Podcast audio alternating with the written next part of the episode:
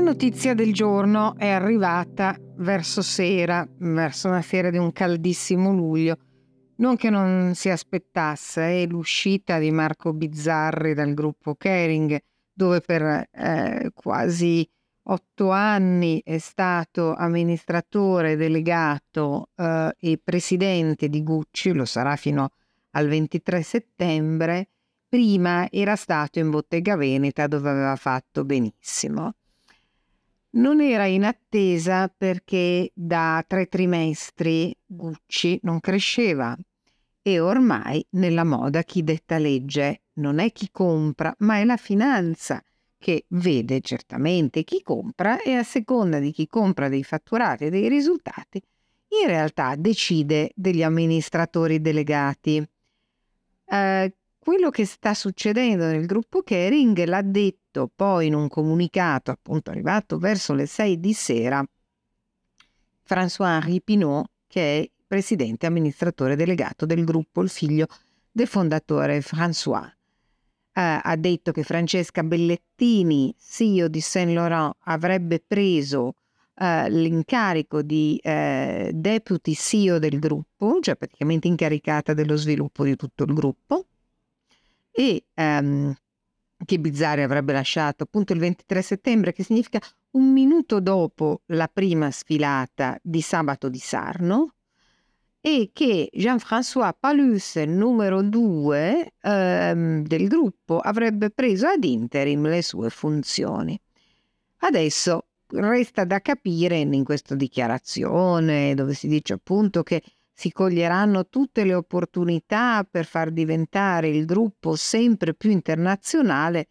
eh, che cosa succederà dal punto di vista di questa internazionalizzazione, ma soprattutto quello che succederà ai marchi, perché Bellettini, bravissima, eccezionale, forse la migliore manager che sia apparsa negli ultimi anni, non solo in Kering, ma proprio in tutto il settore della moda, strapremiata,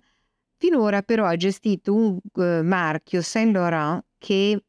uh, può crescere, è cresciuto tantissimo, ma che non era la cash cow del gruppo, cioè la mucca da latte. Questo era il ruolo di Gucci, che voleva dire tu dovevi diventare al, al tempo stesso mass market e lusso, piacere a chi può permettersi una cintura, ma anche a chi può permettersi eh, una borsa su misura eh, o un abito da sera o un mm, bellissimo set di valigie mm, o un grande gioiello, quindi tutta questa differenziazione eh, che Saint Laurent non, ha, non è stato costretto a fare in questi anni.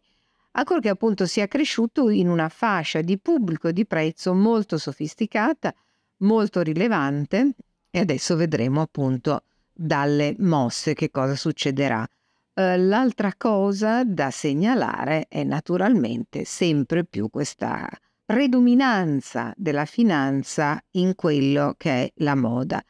Una finanza che tra l'altro chiede moltissimo, un vero Moloch, no? che assorbe, che mangia, che mangia tutto. Chiede al tempo stesso la sostenibilità alle aziende, perché ormai la sostenibilità è imprescindibile, ma nel lusso sostenibilità vuol dire produrre comunque di meno,